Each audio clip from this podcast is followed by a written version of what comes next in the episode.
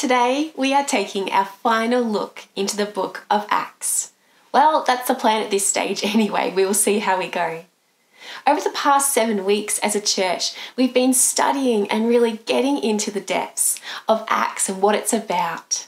During, during that time, I think we've had maybe two or three lockdowns. Our senior pastor has broken his leg. Originally today, we were meant to hear from a guest speaker, but they've ended up in lockdown down in Melbourne. So I said, sure, I'll fill in. And now we've ended up in lockdown. And now, as you can see, I'm filming from home as I've come down with a cold and I'm not able to go in and film around other people.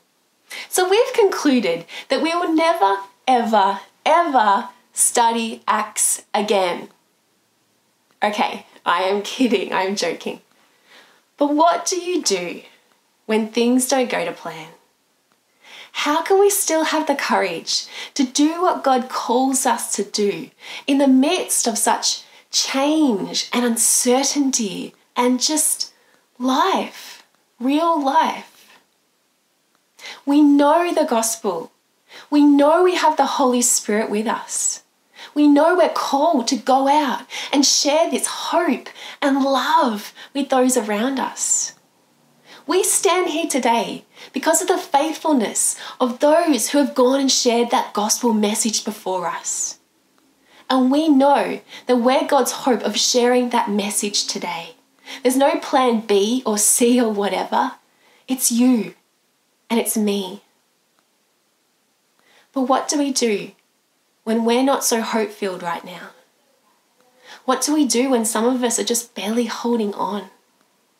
How can we still have the courage to do those things that God calls us to do in the midst of that? My hope is today, as we take a look at the final part of Acts in this scripture, that you'll have some hope in that. There will be some answers for you. And you will be reminded again just what an incredible God you have. But first, let's pray. God, I pray as we open up your scriptures today that you will meet us just where we are. You see what we've gone through. You've seen what our weeks have been like. God, we need a word from you today. Our hearts need refreshing. God, would you speak that hope and encouragement and courage into us today? In Jesus' name, amen. If you have your Bibles near to you, you can flip toward the end of Acts, Acts chapter twenty-seven we're going to look at today. Now Acts chapter twenty-one to twenty-seven have some pretty gutsy passages in them. If you've got a chance a little later on this week to go back and have a read, I highly recommend that you do so. There's murder plots and dodgy leaders and all sorts of fun stuff in there. But the things that concern us today is that Paul has been arrested in Jerusalem. He knew he was going to be arrested, but he went there anyway. And now he finds himself arrested in Jerusalem where they want to kill him. But God has told Paul, you will be my witness in Rome. So don't worry, you're going to get to Rome. Paul has this promise from God that he will get to Rome. But it takes a little while for this to happen. We see that he's been moved to a different place because it's too dangerous for him to stay in Jerusalem. And then he kind of gets forgotten about for a little while. And then they want to kill him again. And it's a bit of a drama. But in chapter twenty-seven, we finally see that Paul and some other prisoners are on a ship on their way to Rome to appeal before Caesar. Now, why is it so important for Paul to get to Rome? Rome was kind of like the capital of the world at that stage.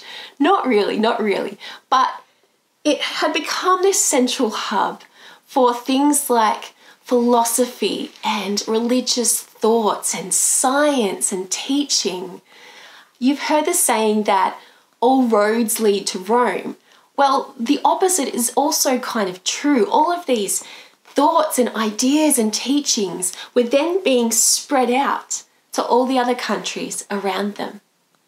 And Paul, Paul is uniquely situated. He was a Pharisee. So he was a Jewish scholar. He had studied their laws and their prophecies and their teachings.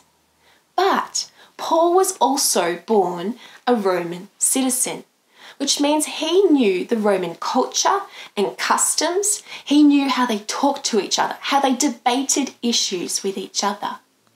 So if there's anyone who was able to share the good news with Jesus, about Jesus, with these Romans, it was Paul.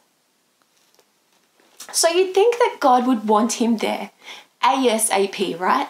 Nothing could stand in the way. What could possibly go wrong? Well, nothing at first. We see that they sailed their first point and the guard actually lets Paul go ashore and just catch up with some friends. Pretty sweet deal, right? But then as they go on, we read in verse four that it says, the wind was against them. The wind was against them. Have you ever felt like you've finally been doing what God's been calling you to do? You finally had that great routine where you were spending one-on-one time with Him. You just messaged that friend and you were going to share the gospel with them, whatever it is.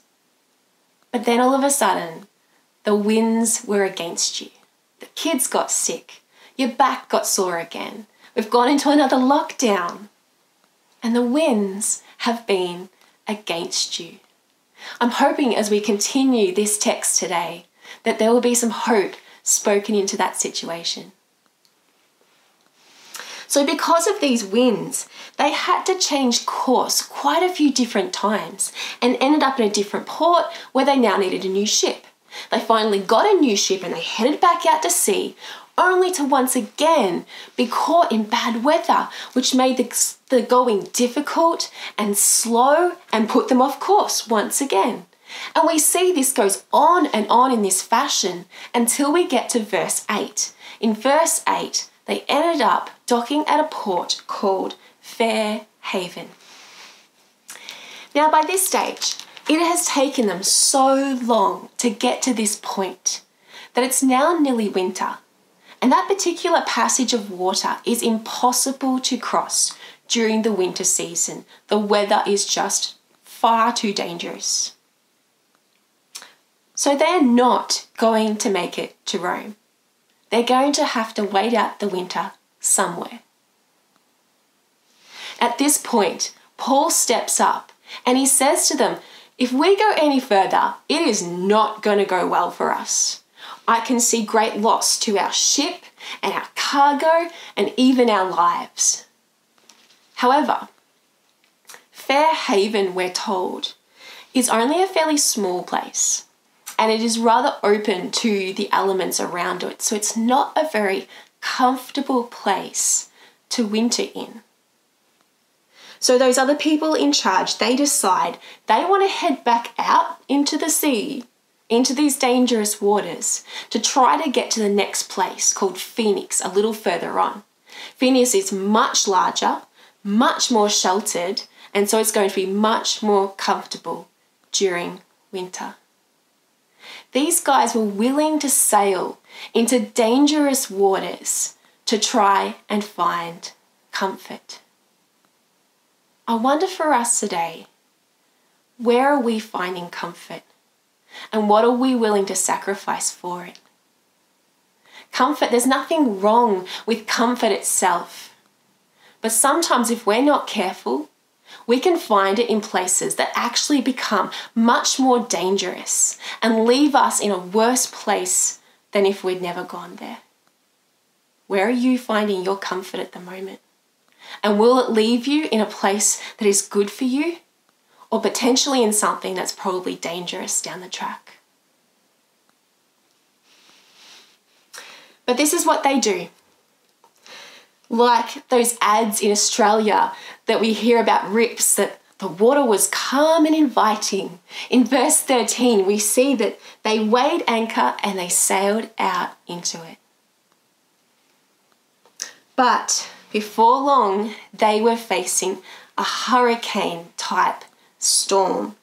It was intense. It says the force of the wind was so strong that they couldn't steer around it. They had to just let their boat be um, be driven along by this by this storm.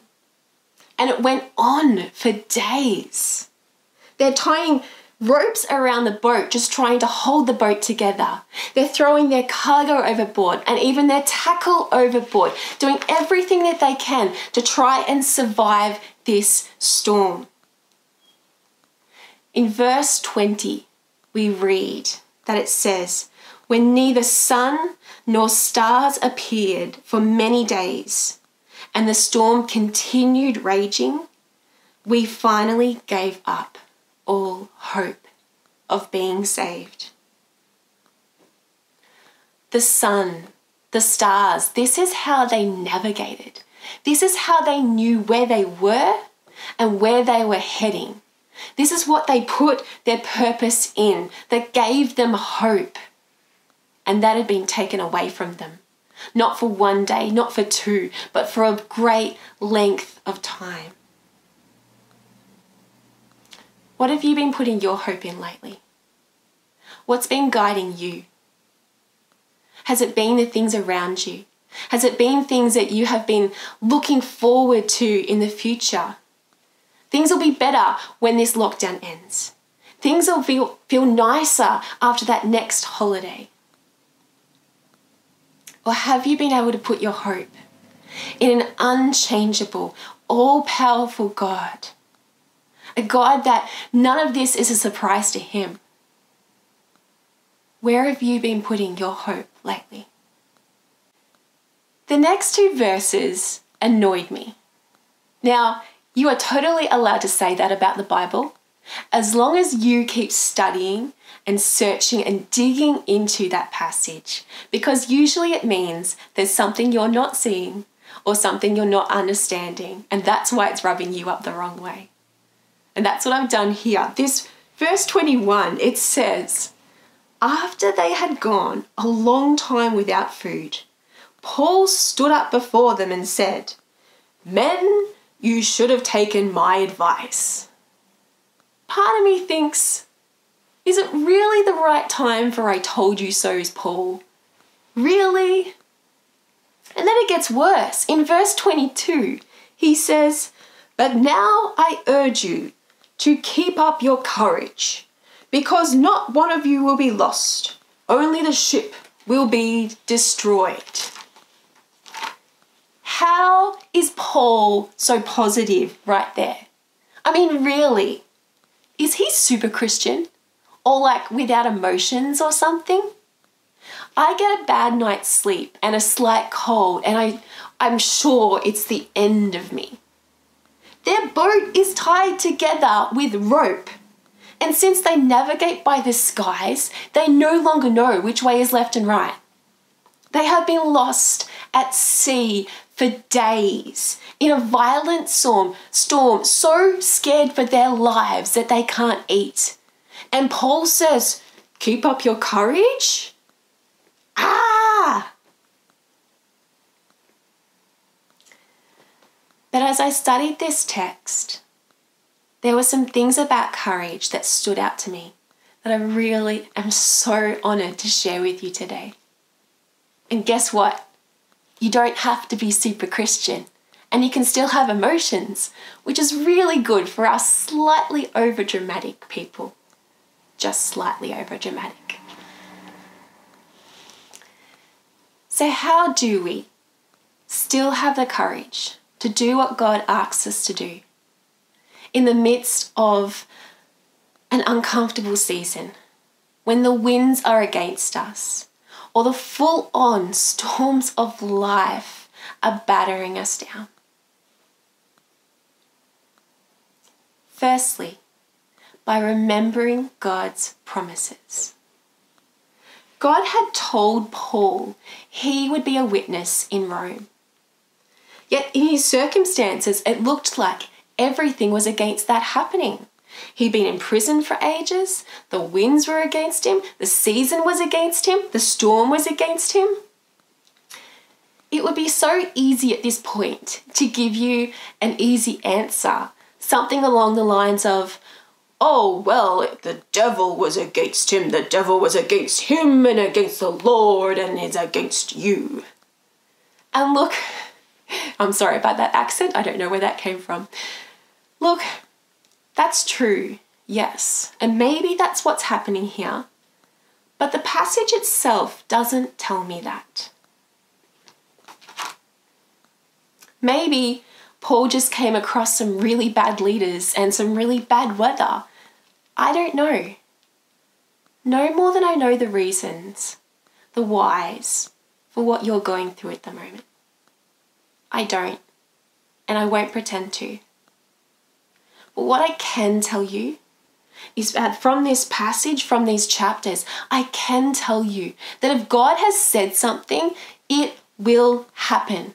Nothing can stand the way of God's promises, God's word. It may not happen as we expect or when we expect, but God's promises never fail.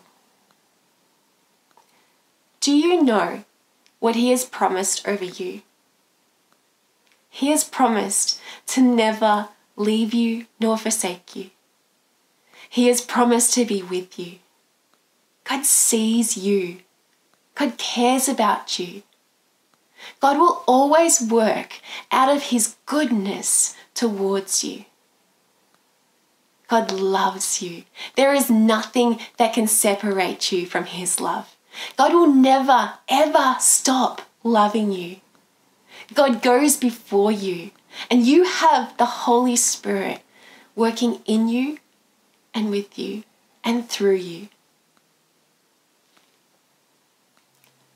Whatever comes our way, we can have the courage to follow what God's called us to do because of the never-changing, all-powerful, never-failing promises of our God.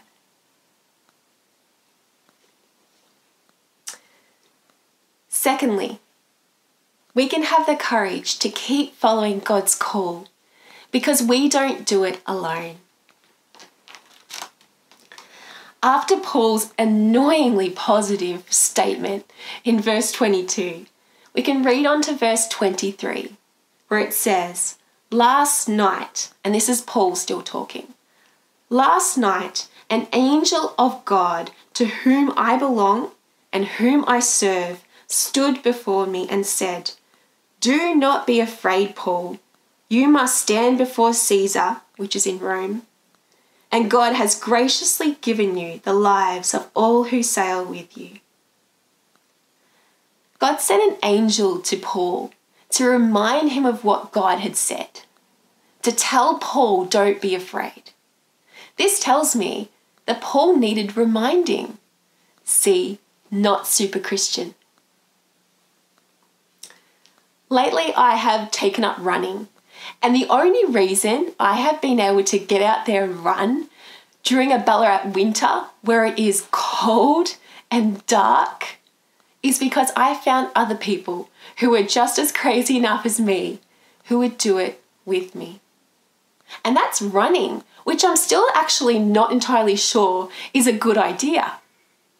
How much more important is it that we have people around us who can encourage us and spur us on and keep us accountable in our faith? With Paul in his missionary journeys, we saw that he always took people with him. Maybe in this season, you need to reach out to share with someone, hey, I think God's calling me to do this. Would you pray for me? Or hey, I'm thinking of starting this, this new adventure that I think God's calling me to. Would you like to join me in it? Or maybe it's just, hey, I'm finding it hard to have the courage in this season right now. Would you pray for me? Would you be there for me?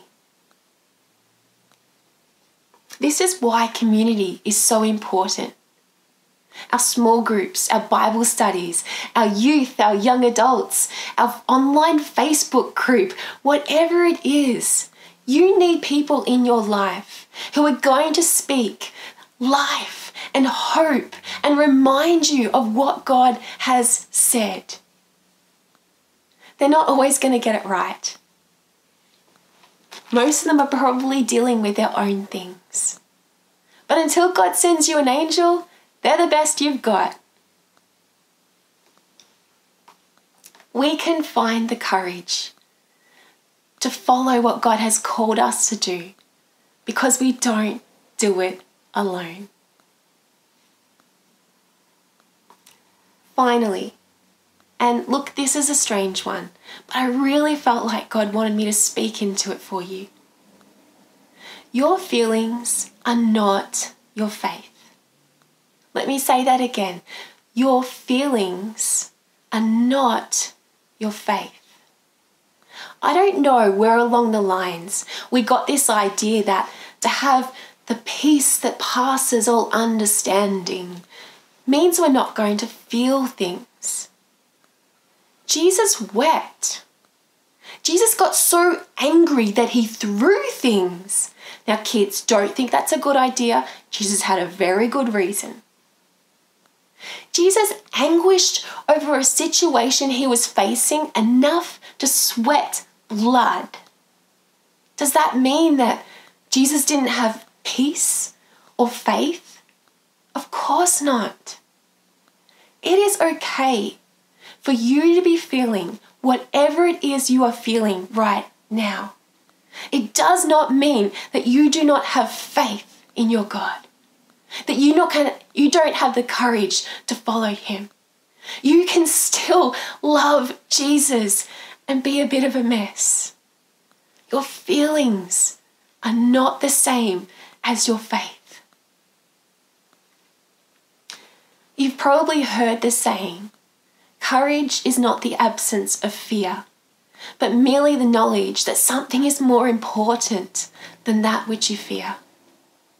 I'm quite sure at some stage that Paul was afraid. But his courage didn't come from what was happening around him. Nor did it come from what he was or what he wasn't feeling. Paul's courage came from his faith in God. If you read on to verse twenty-five, it says, "So keep up your courage, men. For I have faith in God, that it will happen just as he told me." Do you know they spent another fourteen nights being thrown around by that storm before they finally were shipwrecked just off the coast of an island called Malta? Not one of them lost their lives. And they waited out the winter on Malta and were actually really well taken care of by the people there. And they finally sailed to Rome three months later on another ship. And Paul did become a witness in Rome, just as God had said.